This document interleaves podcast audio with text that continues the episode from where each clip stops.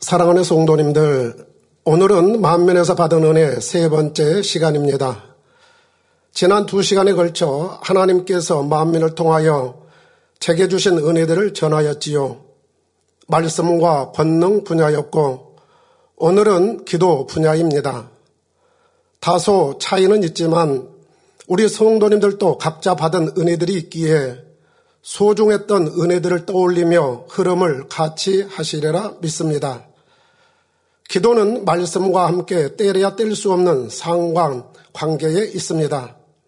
하나님의 말씀과 기도로 거룩하여진다 하셨고 구하고 찾고 두드리라 좋은 거 주시겠다 하셨습니다.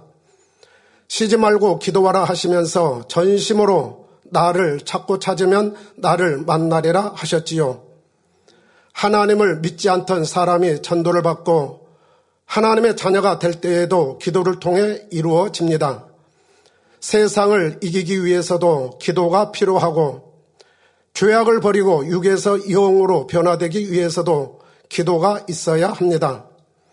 성령을 받은 후 신앙이 성장하기 위해서는 반드시 기도하는 신앙생활이 되어야 합니다. 하나님의 은혜와 성령의 도우심을 받아야 하니까요. 그런가 하면 기도는 하면 할수록 하나님의 사랑을 느끼며 깊어져가는 은혜도 있습니다. 제가 마음면에 오기 전 아주 초신자 시절 기도를 통해 체험한 내용입니다. 저는 마음면에 오기 전 친구를 통해 전도받았고 휴학 후 군에 입대하여 연무대 육군 훈련소에서 세례를 받았습니다. 정말 사모해서 받았는데 마음이 달라지더군요. 훈련을 마친 후 경남 창원에 자대 배치를 받았습니다. 부대 적응이 어느 정도 되자 자격증을 따기 위해 준비했습니다. 당시 인기 있었던 고압가스 관련 자격증을 따면 학비를 버는데 도움이 되겠다 싶어서였지요.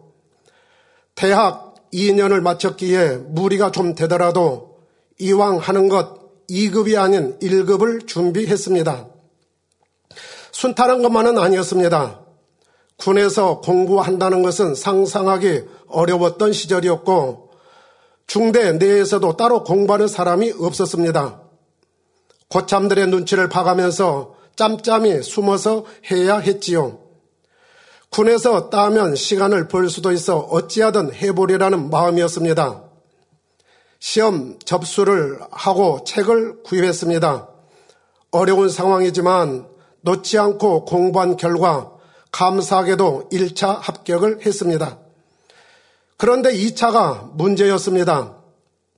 난도가 훨씬 높고 모든 문제가 다 주관식이다 보니 공부 방향을 전혀 잡을 수 없었습니다.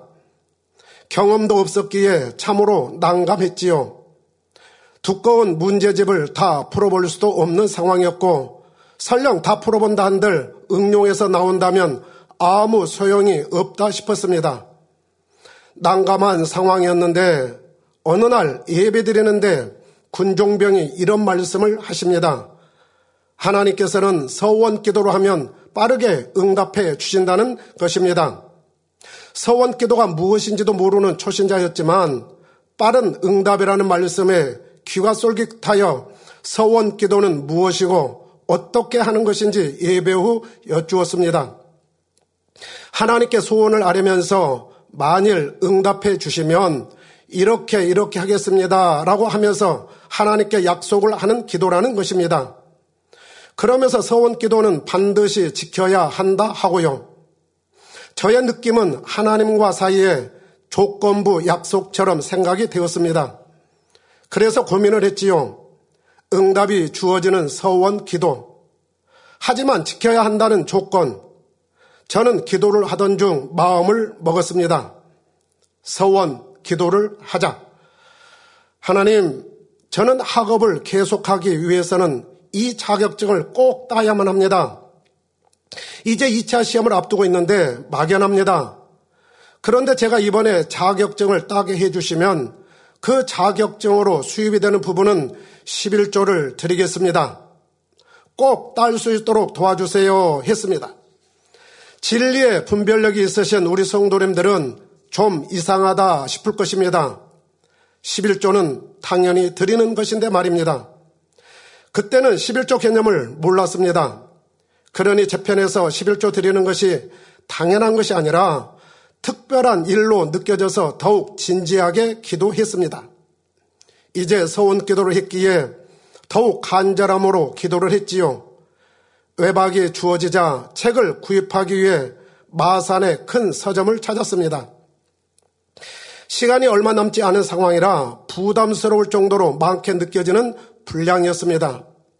고민하면서 둘러보다가 아주 작은 크기의 문제집 하나를 발견했는데 처음 보는 스타일의 문제집이었습니다. 분량도 그리 많지 않아 이 정도라도 풀어보고 시험에 임하리라는 마음으로 구입했지요. 보관하기에도 휴대하기에도 적당해서 딱 좋았습니다. 이 문제집에서 안 나와도 할 수 없고 공부는 해야 했기에 승부를 걸었던 것입니다.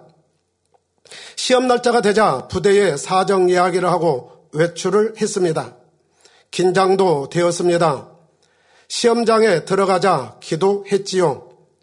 떨어지면 1년을 기다려야 되고 제대 후에 다시 도전해야 하기에 참으로 간절했습니다. 시험지가 배부되었습니다. 저는 시험지를 보는 순간 깜짝 놀랐습니다. 1번 문제가 눈에 익은 것입니다. 그 문제지에서 보았던 문제 형식이었습니다. 문제를 풀기 전에 시험지 전체를 먼저 살펴보았습니다. 8, 90%가 같은 형식이란 생각, 어떤 문제는 숫자까지 같다는 느낌이었습니다. 기분은 상기되었고 숫자는 중요한 것이 아니었습니다.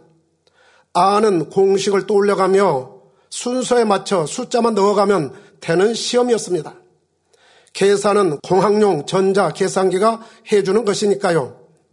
잘 봤다는 느낌이었습니다. 감사했습니다.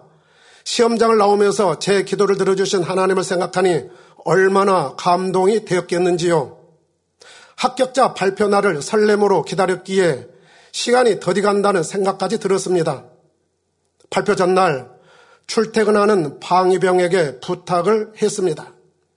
검정공단에 가면 고압가스 화학기능사 1급 합격자 명단을 보고 오라고요.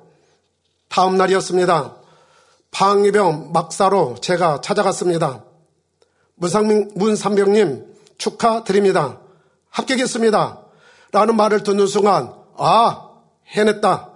하나님 감사합니다. 술술 풀리는 느낌이었습니다. 그런데 몇 명이 합격했는지 더 궁금했습니다. 시험의 난이도를 추측할 수 있기 때문이었습니다. 다른 교실 상황은 모르지만 제가 있었던 교실에는 수험생이 가득했거든요. 두 명이 적혀 있는데 문상병님이 적혀 있었다는 것입니다. 하나님의 역사임을 확신할 수 있었습니다. 경상남도에서 두 명이라 그 중에 한 명이 어려운 시험이었고 하나님의 도움의 손길이 함께 하셨다는 말 외엔 달리 표현할 길이 없었습니다.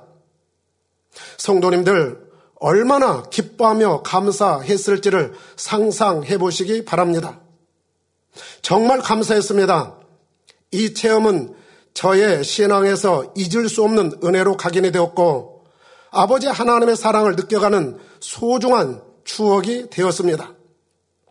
기도의 중요성 그리고 서원 기도 성도님들 서원 기도는 기도하여 성령의 감동으로 주관을 받을 때 하는 것이고 한 번 주관 받았다 해서 하는 것보다 또 기도하고 기도하여 더욱 확신이 주어졌을 때 하는 것임을 아실 것입니다. 지키면 축복이 되지만 지키지 않으면 연단, 시험, 환란이 따를 수도 있음도 아실 것이고요. 사람 사이에서도 어떤 것을 조건부로 두고 약속이 이루어졌다면 반드시 이행을 하는 것이 책임 있는 사람으로서의 도리인데 하나님과 한 약속은 어떠하겠는지요?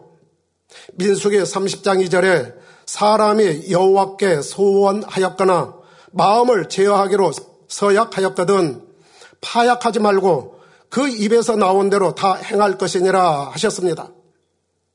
저는 서원대로 제대 후 자격증과 관련하여 수입이 되는 부분은 기쁨으로 11조를 드렸습니다. 쓸 곳은 많았지만 약속을 했기 때문에 진정 감사함으로 올려드렸지요. 훗날 만미를 만나고 당회장님의 말씀을 듣는데 부끄럽더군요. 하나님의 영권을 인정해드리는 주일 성수와 하나님의 물권을 인정해드리는 11조는 믿는 사람들의 가장 기본적인 믿음의 행함임을 알게 되었던 것입니다. 무지했음을 회개했습니다. 그런데 부족함에도 불구하고 저의 모든 형평과 처지를 아시는 하나님께서는 사랑스레 바라봐 주시고 응답해 주셨음에 지금도 감사한 마음입니다. 아버지 사랑 크고 놀랍네. 내 어찌 그 사랑을 잊으리. 저는 제대 후 하나님의 전적인 은혜로 대기업에 기적같이 취업을 할 수 있었습니다.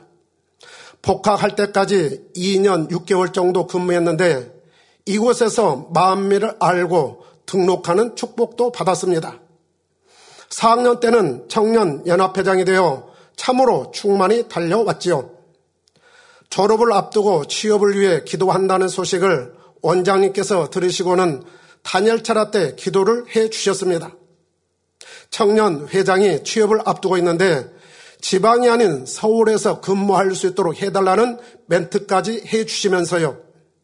응답되었습니다. 대기업에 합격하고 서울 본사에 발령을 받은 것입니다. 면접관이 면접받을, 면접할 때에 그러시더군요. 화학공학을 전공했는데 왜 공장으로 가지 않고 서울에 있고자 하느냐고요. 서울은 영업부밖에 없고 채용 대상은 상과 계열이라고 했습니다. 그래서 저는 미원 하공사업부에서의 영업부 경력이 있다는 것과 서울에서 근무하고 싶다고 말씀드렸는데 그대로 이루어졌습니다. 서울 본사에서 근무하게 되니 연합회장으로서 충만하게 사명을 감당할 수 있었습니다. 그리고 잠시 지방 근무를 한 후 교회로 들어와 주의종 사역이 시작되었지요. 원장님의 사랑과 기도의 위력을 느끼는 체험이었습니다. 원장님께서는 저를 보실 때마다 청년 연합회장 시절 열정을 생각하시면서 첫사랑으로 좀 뜨거워져라 하시는데 민망하고도 죄송한 마음입니다. 늘 감사한 마음이고요. 기도를 하면서 영적인 싸움을 하던 때도 있었습니다. 성전이 지금 하나 건물 대지에 있을 때의 일입니다. 어느 날 단열차를 하는데 졸음이 밀려오기 시작합니다. 전에는 졸린다 해도 잠시 동안이었는데 아무리 몸부림쳐도 해결이 안 됩니다. 피곤한 것도 아닌데 중심 받쳐 기도할 수 없고 졸음과 싸우다 보니 정작 하고 싶은 기도도 할 수 없었습니다. 그 다음 날도 다음 날도 이것을 뚫어야만 한다는 절박함이 생기더군요. 그렇게 몸부림을 친 지 며칠이 지났습니다. 그날도 싸우리라는 마음에 기도를 힘쓰고 예스하는데 순간에 졸음이 사라지면서 충만함을 잊는 것입니다. 할렐루야! 이 싸움을 하고 난 후로는 졸음하고는 상관없는 사람이 되었습니다. 그때 이긴 이김이 능력이 되었던 것이지요. 영적으로 문제가 있을 때 침노하면 된다는 믿음도 생겼습니다. 성도님들, 혹시 졸음으로 고생하시는 분들은 있지 않으신지요? 졸음은 정복됩니다. 평상시에는 졸지 않는 분이 유독 예배 때나 기도회 때 졸음이 온다고 하면 영적으로 점검해 볼 필요가 있습니다. 영적으로 막혀가는 부분은 있지 않은지를요. 몸이 피곤해서 오는 때도 있습니다만 계속적으로 반복하고 있다면 신체적 문제가 아니라 영적인 문제임을 깨달아야 합니다. 마음이 세상으로 향하고 있거나 자신의 언행, 심사가 하나님과 담이 되어 영의 공간을 타지 못하고 있지는 않았는지 살펴봐야 하지요. 통과하면 신앙생활이 행복해집니다. 즐거워집니다. 저도 이 영적 싸움에서의 이김이 졸음뿐만 아니라 영적으로 능력을 받는 귀한 시간이 되었습니다. 기도는 영적인 문제 해결뿐만 아니라 영적인 점검과 분별 그리고 하나님의 마음으로 깊어지기도 합니다. 제가 예전에 사랑하면 됩니다 라는 제목으로 저녁 예배 때 말씀을 전한 적이 있습니다. 당회장님께서는 산상 기도를 하시면서 해외 성회를 준비하신 때였지요. 제가 말씀을 준비하는 내내 참으로 마음이 은혜 가운데 충만했던 기억이 납니다. 내용을 좀 더 구체적으로 강조하고 싶어 첫째, 둘째, 셋째 번호를 붙여가면서 제목 앞에 자기를 사랑하면 이라는 표현을 썼습니다. 자기 영혼을 사랑하면 지옥에 가지 않고 천국에 갈 것이고 더욱 좋은 천국을 가고자 침노, 침노할 것이라는 소망적인 내용이었습니다. 말씀 증거 후 다른 때보다도 성도님들에게서 많은 인사를 받았습니다. 하지만 칭찬을 받으면 정말 칭찬을 받을 만한 일을 했는가? 칭찬 받을수록 더 겸손해야 한다.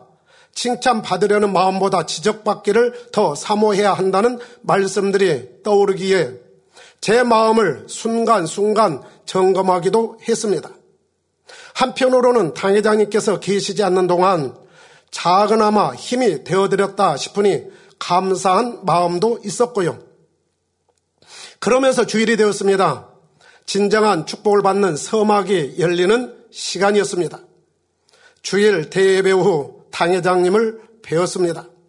목사님, 성경 어디에 자기를 사랑하라는 말씀이 있나요? 였습니다.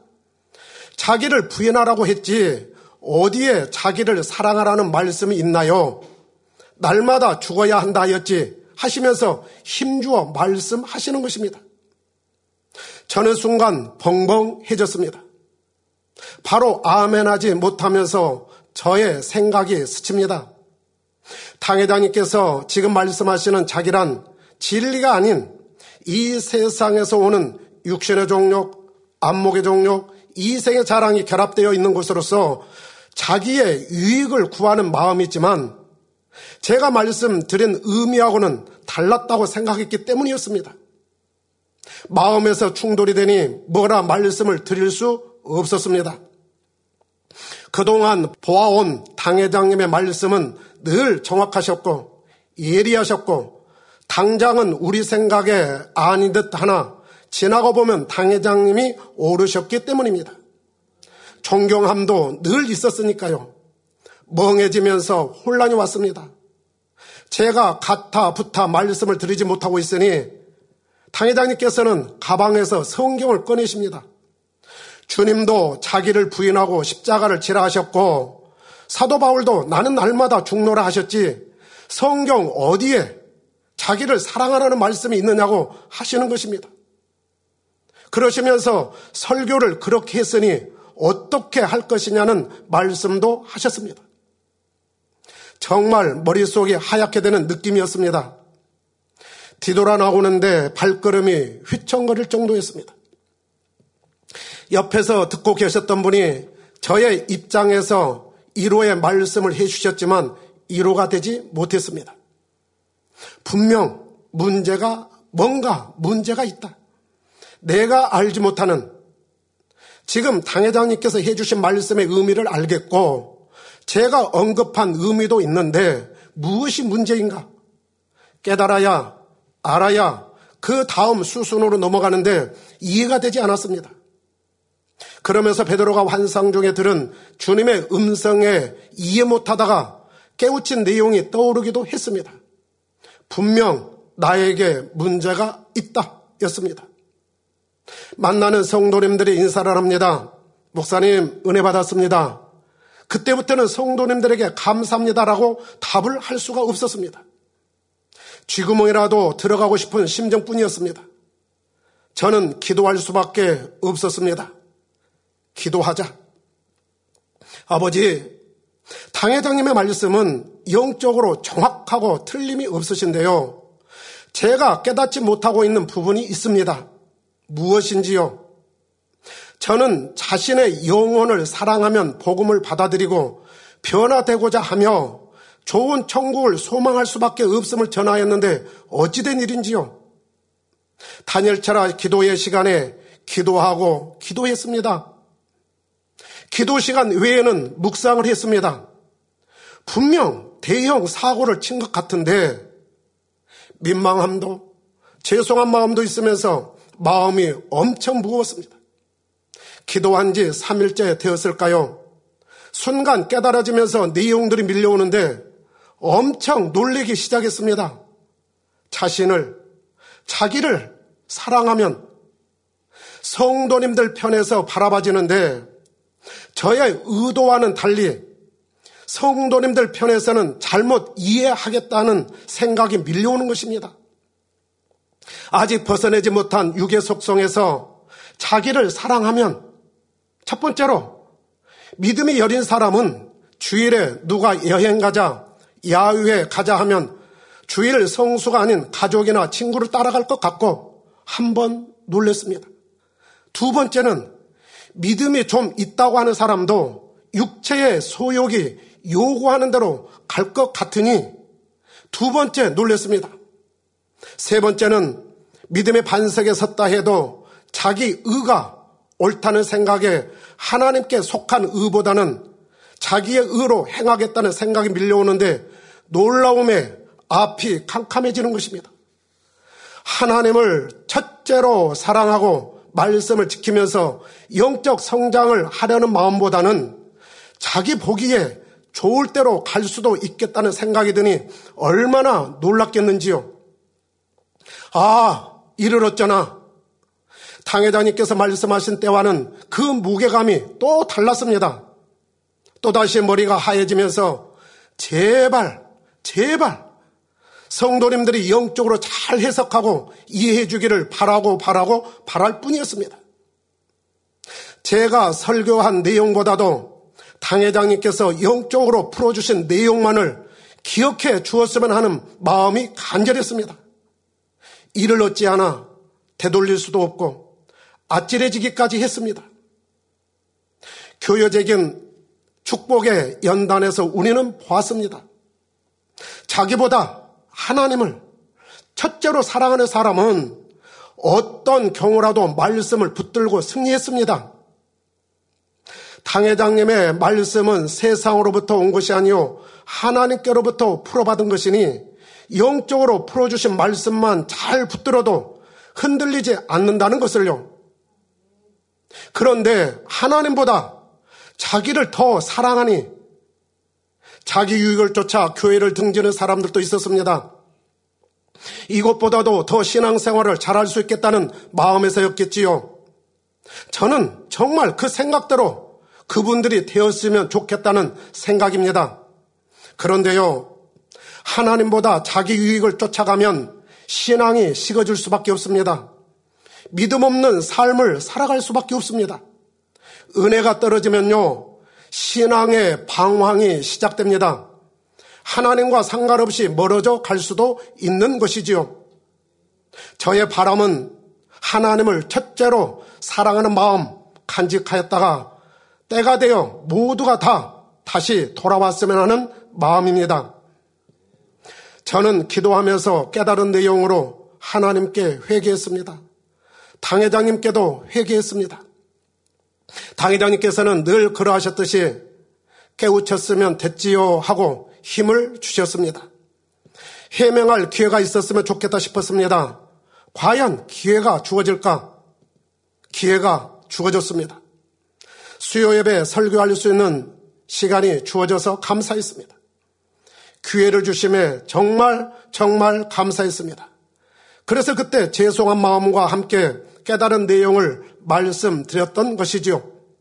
이 일이 있은 후 설교할 때나 상담할 때도 더욱더 영적으로 잘 분별하여 전하고자 노력하는 사람이 되었습니다. 당회장님의 강한 사랑의 터치는 깊이 새겨져 빛으로 인도하는 힘이 되었던 것이지요. 신앙생활을 하다 보면 우리 인생들의 생각하고 맞지 않는 부분과 마주할 때도 있습니다. 예상치 못한 부분들이 있을 수 있지요. 그럴 때마다 저는 이 일을 생각하면서 기도를 하다 보면 다양한 비유들이 떠오르면서 이해가 되니 지금까지 흔들리지 않았을 뿐만 아니라 오히려 더욱 깊어지고 단단해지는 은혜를 입고 있는 것입니다.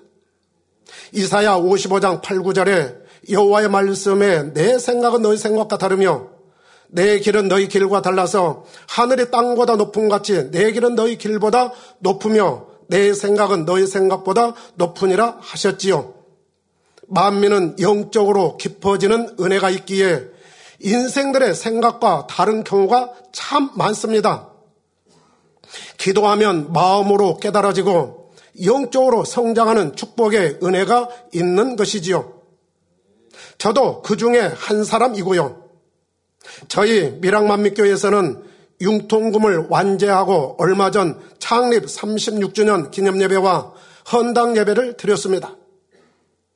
100일 영적 회복 운동을 겸하여 실시했지요.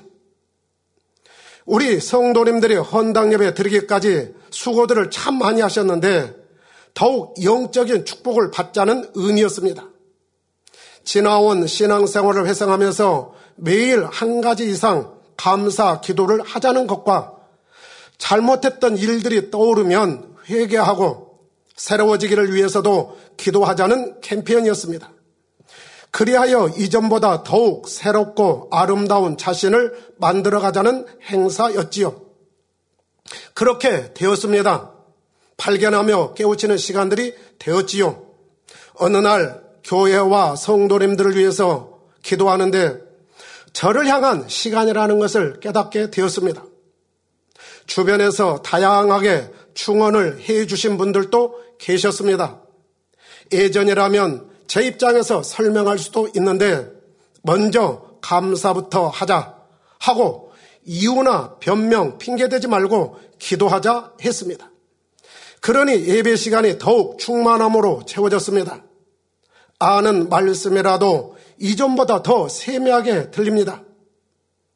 사랑장 십자가에도 욥기 강에도 창립 41주년에 주셨던 말씀 아버지 하나님 새 예루살렘 말씀에서도 큰 은혜를 받았습니다. 가장 기억에 남는 시간이 있었습니다. 바로 9월 은사 집회였습니다. 직무대행님의 해를 끼치지 아니하였나이다 말씀은 젊은이들의 표현을 빌리자면 제게는 대박이었습니다. 다니엘의 선하면 타협지 않는 의로움이었는데 그날따라 말씀하시는 다니엘의 선의 방향이 달랐습니다. 모함받아 사자골에 던짐받은 입장에서 섬기는 왕은 물론 자신을 모함하고 죽이려고 했던 사람들에게도 해를 끼치지 않았다는 내용이었습니다. 상대의 잘못이나 허물, 악을 드러내지 않았다는 것입니다. 하나님께서 지켜주시지 않았다면 죽었을 목숨이었는데도요. 말씀을 들으면서 저의 모습이 떠올랐습니다. 특히 지난 세월 교회적인 여러 상황들을 거치면서 했던 말들이었습니다. 가르치는 입장이다 보니 정과 욕심을 버려야 합니다. 인본주의 신앙이 아니라 신본주의 신앙이어야 합니다. 말씀을 양식 삼기 위해서는 신령과 진정으로 예배해야 합니다. 기도해야 합니다. 그 아까운 시간에 졸면 안 됩니다. 영적인 질서를 쫓아 사명을 감당할 때 화평할 수 있습니다.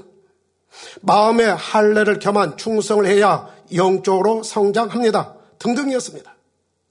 그리고 축복의 연단을 거치면서는 악에게 미혹받거나 휩쓸리지 않도록 분별을 시켜준다고 했던 말들 속에 상대의 잘못이나 단점을 말한 것이 해를 끼친 것이었구나라는 생각이 크게 마음에 와 닿는 것입니다. 좋게 받아들여주고 잘 이해하여 자신에게 적용하면 물론 상대를 살리고자 하는 마음으로 기도하며 이끌어 줄 줄 알았는데 그게 다가 아니었던 것입니다. 제 바램하고는 달리 그것이 와전되어지기도 하고 처음 좋은 의도와는 전혀 다른 현상들을 보면서 아, 해를 끼친 거였구나. 상대의 입장, 여건, 믿음의 분량까지 바라보면서 더 깊은 이해 속에서 했어야 했는데 하는 마음이었지요. 아무리 진리를 말한다 하더라도 결과적으로 아픔과 상처가 되었고 역효과로 나타났다면 상대에게 해를 끼친 것이었습니다. 고린도전서 2장 10절에 오직 하나님의 성령으로 이것을 우리에게 보이셨으니 성령은 모든 것, 곧 하나님의 깊은 것이라도 통달하시느라 말씀합니다. 그러니 진리를 전할 때도 기도하여 각 사람에게 맞는 답이 무엇인지 성령의 주관을 받아서 정확히 전달해야 하지요. 아무리 진리이고 선한 말이라 해도 상대의 마음이 열리지 않는 상태라면 아무 소용이 없고 오히려 상대를 힘들게 하여 해를 끼쳤다 싶으니 죄송한 마음이었습니다. 상대의 문제라기보다 저의 문제였음이 말씀 듣는 중에 내내 밀려오는 것입니다. 경우에 합당한 말은 아로색인 은쟁반의 금사관이라 하셨는데 마음이 상한 자에게 노래하는 것은 추운 날에 옷을 벗음 같고 소다 위에 초를 부음 같으니라 하셨는데 당회장님께서는 범사에 무익한 말을 하지 않고 유익한 말을 하기 위해서는 어떻게 해야 한다고 말씀해 주셨는데 당회장님께서는 무익한 말을 버리기 위해서는 4단계 노력을 해야 한다 하셨습니다. 첫 번째 단계가 말하기 전에 잠시 멈추라 하셨지요. 두 번째는 하려는 말이 진실인지 생각해보라 하셨고요. 세 번째는 그 말이 진실일지라도 상대에게 꼭 필요한 말인지 점검해보라 하셨습니다. 4단계는 상대에게 필요한 말이라도 말을 했을 때 덕이 되고 은혜가 되는지 점검해 보기를 당부하셨지요. 그러면 무익한 말을 하지 않을 수 있다 하셨습니다. 대행님의 말씀을 들으면서 제가 그랬군요. 해를 끼치는 사람이었습니다. 교회적인 연단 코로나 상황에서 교회를 지키며 성도들을 지키기를 힘써 왔다지만 그 와중에서 힘들었을 성도님들을 떠올리며 죄송한 마음으로 회개하면서 들었습니다. 마음에 심어졌습니다. 이제 시작이다. 그러니 예배 시간에 성도님들에게 죄송하다는 말씀도 드렸습니다. 묵상하는데 묵상 중에 엄마의 마음과 할머니의 마음이 떠오르더군요. 아이들은 대체적으로 엄마보다 할머니를 좋아한다고 합니다. 젊은 엄마가 더 좋을 것 같은데 말입니다. 왜 그럴까? 엄마는 자녀가 잘 되기를 바라는 의욕이 앞서다 보니 자녀의 입장보다는 엄마의 입장에서 잔소리, 잔말씀이라고 그러죠. 잔소리를 많이 하게 됩니다. 엄마는 사랑이라 하지만 아이들에겐 아픔과 상처로 남는다는 것입니다. 물론 착한 아이들은 이해하고 소화하면서 잘 성장하지만요. 할머니는 어떻습니까? 엄마 시절 자녀들을 키우면서 정신없이 살다 보니 제대로 챙겨주지 못한 아쉬움이 늘 있습니다. 그 아쉬움이 자라나는 손자, 손녀들에게 보상 심리로 가게 되지요. 엄마는 잘못한다고 나무라는데 할머니는 이해해주고 잘할 수 있다고 보듬어 주십니다. 아이들이 할머니를 더 사랑할 수밖에 없는 이유이지요. 저는 엄마의 마음이었다는 생각이었습니다. 이제는 경륜에서 나오는 할머니의 마음이 되고 싶었습니다. 잠언 16장 31절에는 백발은 영화의 멸루관이라 의로운 길에서 얻으리라 하셨지요. 백발은 연륜입니다. 하루아침에 나타나는 것은 아니지요. 우리들의 영적 성장도 그렇습니다. 연단을 받으면서 나오는 회개는 영적 회복의 은혜이자 영의 성장을 이루는 은혜입니다. 이렇듯 영적 회복 운동은 누구의 것이 아닌 저의 것이 되었습니다.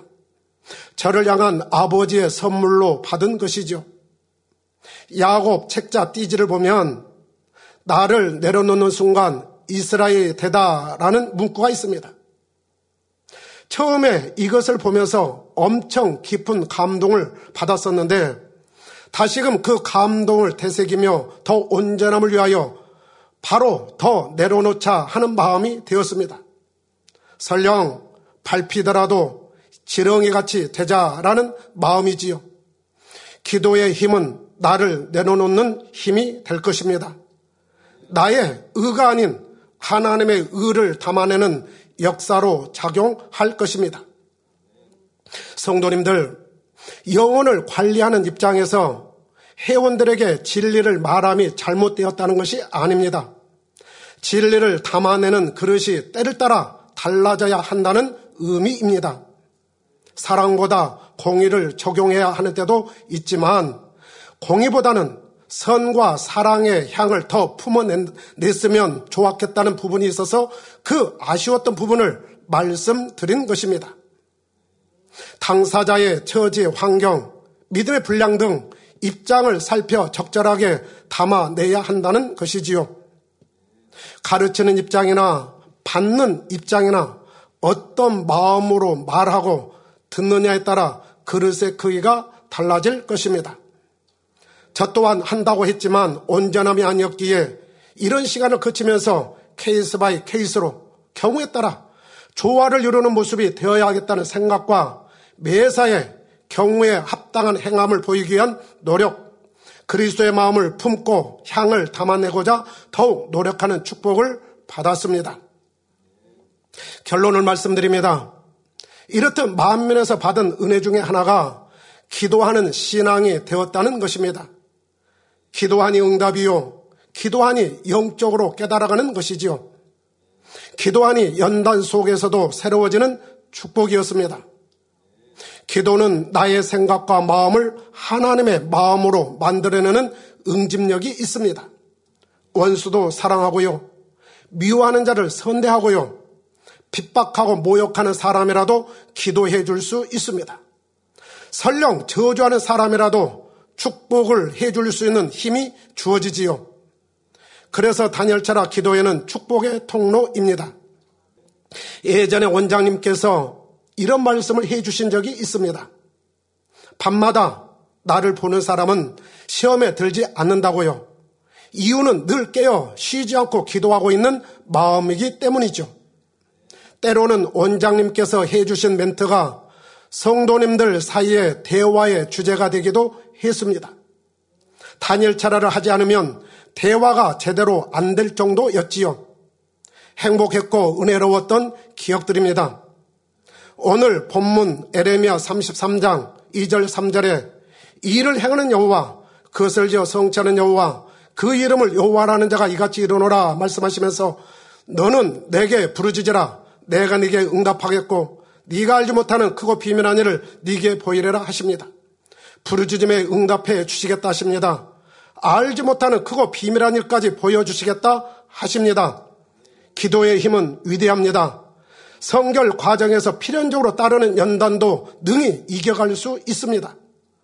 연단을 다음 도약을 위한 도움닫기로 승화시킬 수도 있습니다. 회개 은혜는 잘못한 것에 대한 회개도 있지만 아버지의 마음을 깨달아가면서 이루지 못했음에 회개하는 은혜 차원도 있습니다. 이때는 영의 마음으로 더욱 깊어지는 은혜로 작용합니다. 자신도 모르는 것을 성령께서 깊이 조명해 주시니까요. 오늘은 제가 만면에서 받은 은혜 중 기도 분야로서 아버지 하나님의 사랑을 깊이 느껴가는 기도와 응답 과정을 말씀드렸습니다. 우리 모든 성도님들 또한도 말씀과 기도로 늘 승리하시기를 존귀하신 주님의 이름으로 기원 드립니다.